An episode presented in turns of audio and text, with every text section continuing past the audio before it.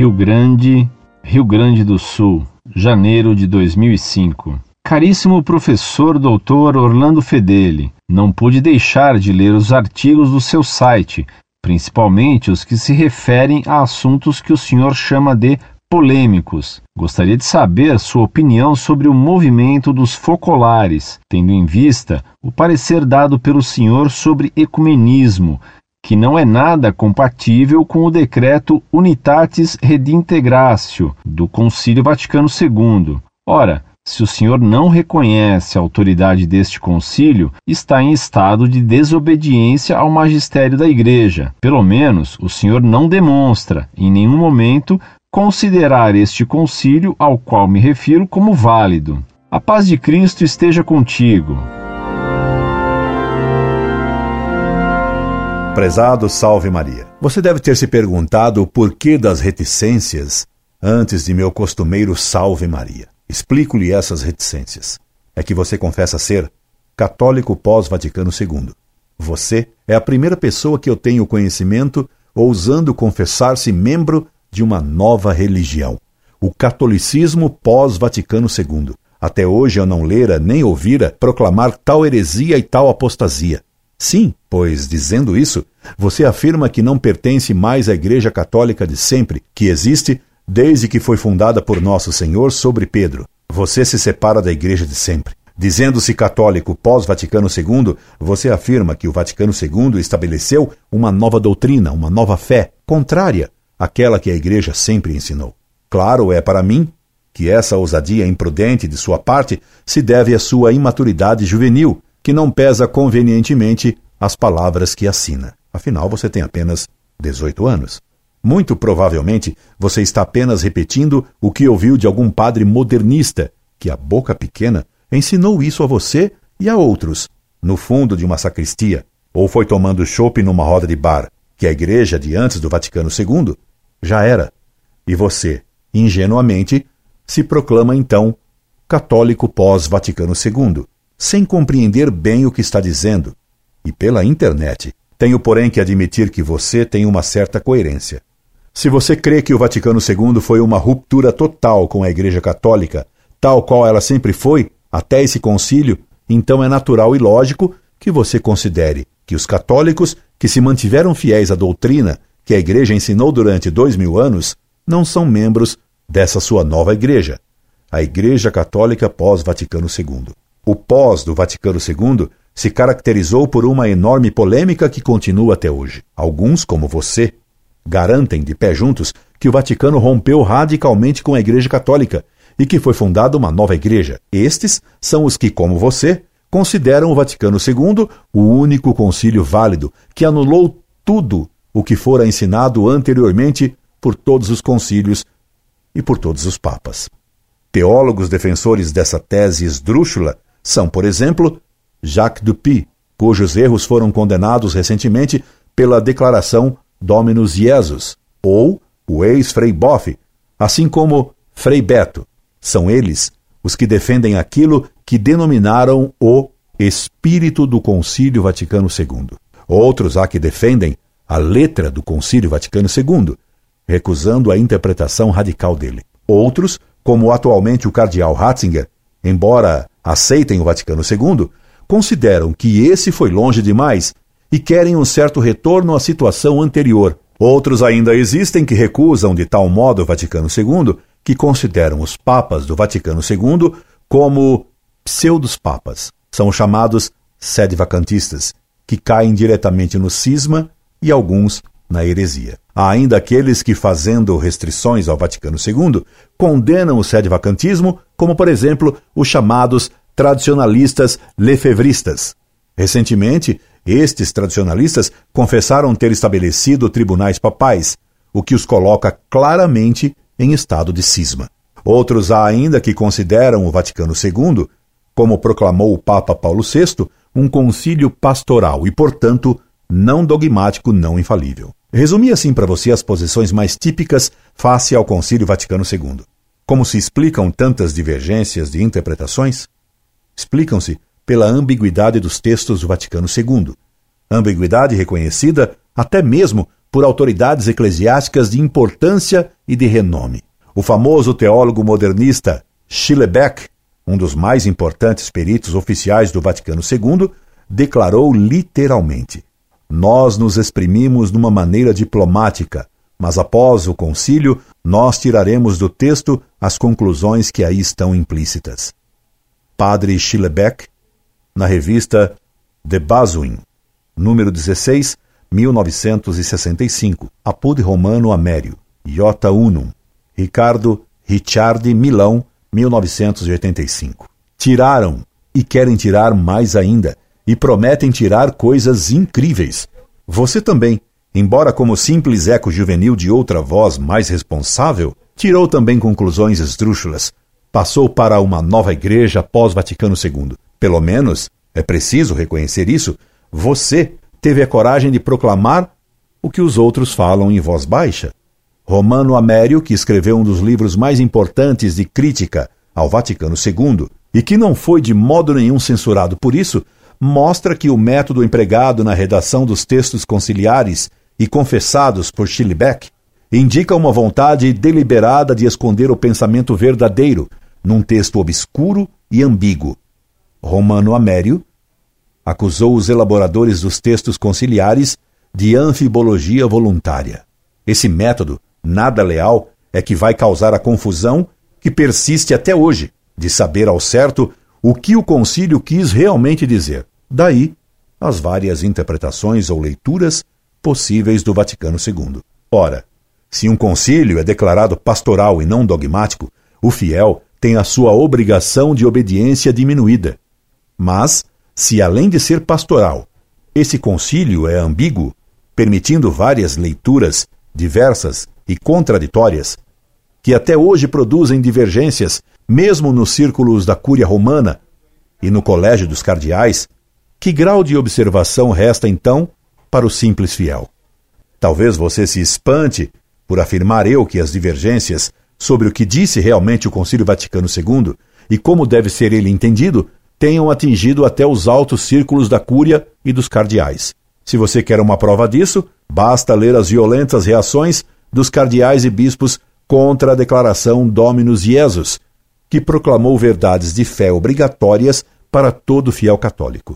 Verdades de fé obrigatórias também para cardeais e bispos. Entretanto, o cardeal Koenig foi um dos primeiros a se declarar contra a Dominus Iesus.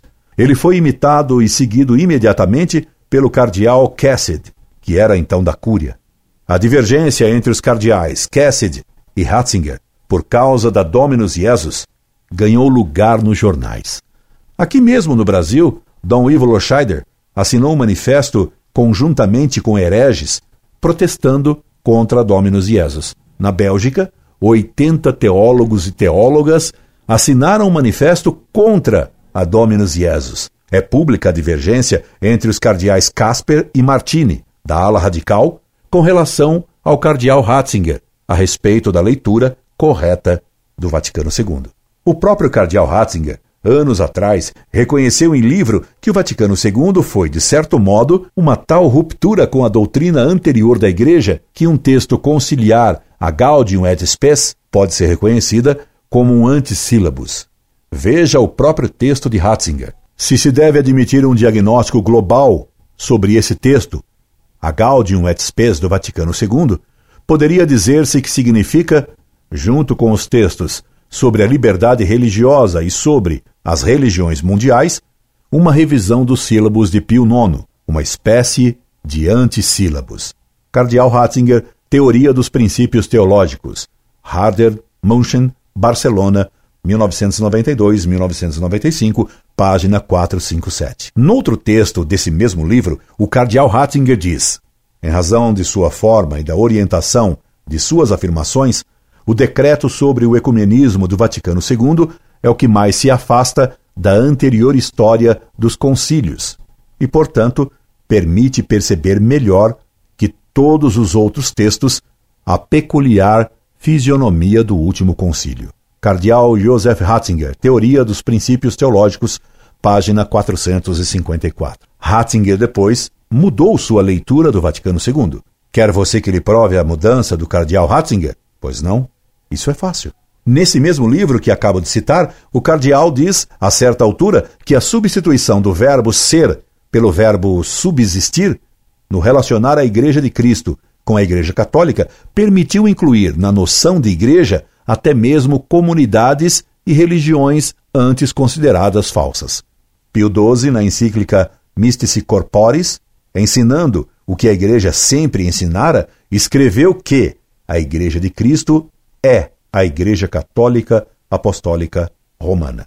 O Vaticano II mudou o verbo dessa frase, dizendo que a Igreja de Cristo subsiste na Igreja Católica. Sobre essa mudança comentou o cardeal Ratzinger no livro citado. O texto latino apresenta matizes muito finos, graças aos quais se conseguiu marcar diferenças face à equação absoluta dos primeiros esquemas conciliares, que punham um sinal de igualdade total entre a Igreja de Jesus Cristo e a Igreja Católica Romana. Aqui não se tira um tio da concreção do conceito de igreja. A igreja permanece ali onde estão todos os sucessores do apóstolo Pedro e dos restantes apóstolos, que encarnam visivelmente a linha de continuidade com a origem. Porém, esta concreção plena não diz que todo o resto deve ser considerado como não sendo igreja. O sinal de igualdade não é uma magnitude matemática, porque ao Espírito Santo não se o pode encerrar em um símbolo matemático, nem sequer ali, onde se vincula e se acredita de forma concreta. Cardeal Ratzinger, Teoria dos Princípios Teológicos, página 278. Para Ratzinger, então, pelo menos na época em que escreveu esse livro, 1992, a frase de Pio XII, a Igreja Católica é igual à Igreja de Cristo, fora trocada pelo Vaticano II em a Igreja de Cristo subsiste na Igreja Católica, o que permitiria entender que ela subsiste também em outras igrejas e religiões. Ora, na declaração Dominus Iesus, aprovada pelo Papa João Paulo II e assinada pelo mesmo cardeal Ratzinger, se condena essa interpretação do texto do Vaticano II. É, portanto, contrária ao significado autêntico do texto do concílio e interpretação que leva a deduzir da forma subsiste in a tese, segundo a qual a única Igreja de Cristo poderia também subsistir em igrejas e comunidades eclesiais não católicas. O concílio, em vez, adotou a palavra subsiste precisamente para esclarecer que existe uma só subsistência da verdadeira Igreja, ao passo que, fora da sua composição visível, existem apenas elementa ecclesi, que, por serem elementos da própria Igreja, tendem e conduzem para a Igreja Católica. Congregação para a Doutrina da Fé. Notificação sobre o volume Igreja, Carisma e Poder, do padre Leonardo Boff. Daí, a Dominus Iesus ter declarado que as comunidades cristãs não são propriamente igrejas, o que provocou a fúria dos ecumenistas radicais da Igreja do pós-concílio. Portanto, o Vaticano II provocou e provoca divergências de leituras e de interpretações até nos mais altos círculos da Igreja. Ora, a Comissão Teológica do Concílio Vaticano II, tratando da autoridade dos pronunciamentos conciliares, declarou em 16 de novembro de 64, tendo em conta a praxe conciliar e o fim pastoral do presente concílio, este sagrado concílio só define aquelas coisas relativas à fé e aos costumes que abertamente declarar como de fé. Tudo mais que o Sagrado Concílio propõe como doutrina do Supremo Magistério da Igreja, devem os fiéis receber e interpretar segundo a mente do mesmo concílio, a qual se deduz quer do assunto em questão, quer do modo de dizer, segundo as normas de interpretação teológica. Compêndio Vaticano II, Editora Vozes, Petrópolis, 1969, página 21-22. O Vaticano II propõe tudo pastoralmente, não impõe nada dogmaticamente. Afirmou ainda o Papa Paulo VI. A quem pergunte que autoridade, que qualificação teológica o concílio quer atribuir a seus ensinamentos, pois bem se sabe que ele evitou dar solenes definições dogmáticas envolventes da infalibilidade do magistério eclesiástico. A resposta é conhecida se nos lembrarmos da Declaração Conciliar de 6 de março de 1964, confirmada a 16 de novembro desse mesmo ano, documento acima citado. Portanto, Segundo declarou expressamente Paulo VI, o Vaticano II evitou dar definições solenes envolvendo a infalibilidade. Meu caro, em vista de tudo isso, conclui-se que o Vaticano II não exige uma submissão a seus documentos como se eles fossem dogmas, porque ele nada proclamou ex cátedra. Pelo contrário, todo católico é obrigado a continuar a aceitar tudo o que a Igreja sempre ensinou dogmaticamente. Nada foi mudado na fé católica. A Igreja Católica Apostólica Romana continua sempre a mesma. Ninguém pode mudar o que ela sempre ensinou. Pois Cristo nosso Senhor declarou: passarão os céus e a terra, mas as minhas palavras não passarão. Mateus, capítulo 24, versículo 35. Por isso, quando até cardeais divergem sobre o que disse o concílio pastoral e quando alguns defendem que surgiu uma nova igreja e se declaram católicos pós-Vaticano II, como você, infelizmente, o faz, convém aos simples leigos católicos como eu permanecerem fiéis àquilo que a igreja sempre ensinou, inclusive obedecendo o Papa atual, João Paulo II, e condenando toda revolta contra o Papa, quer repelindo o sede vacantismo, quer qualquer forma de cisma, aguardando que Deus, com o tempo e com sua graça, esclareça essa situação tão confusa e inédita na Igreja de Deus. Quanto aos focolares, nunca os estudei a fundo e atualmente não tenho opinião formada sobre eles. Aliás, se você não me considera católico, para que quer saber minha opinião?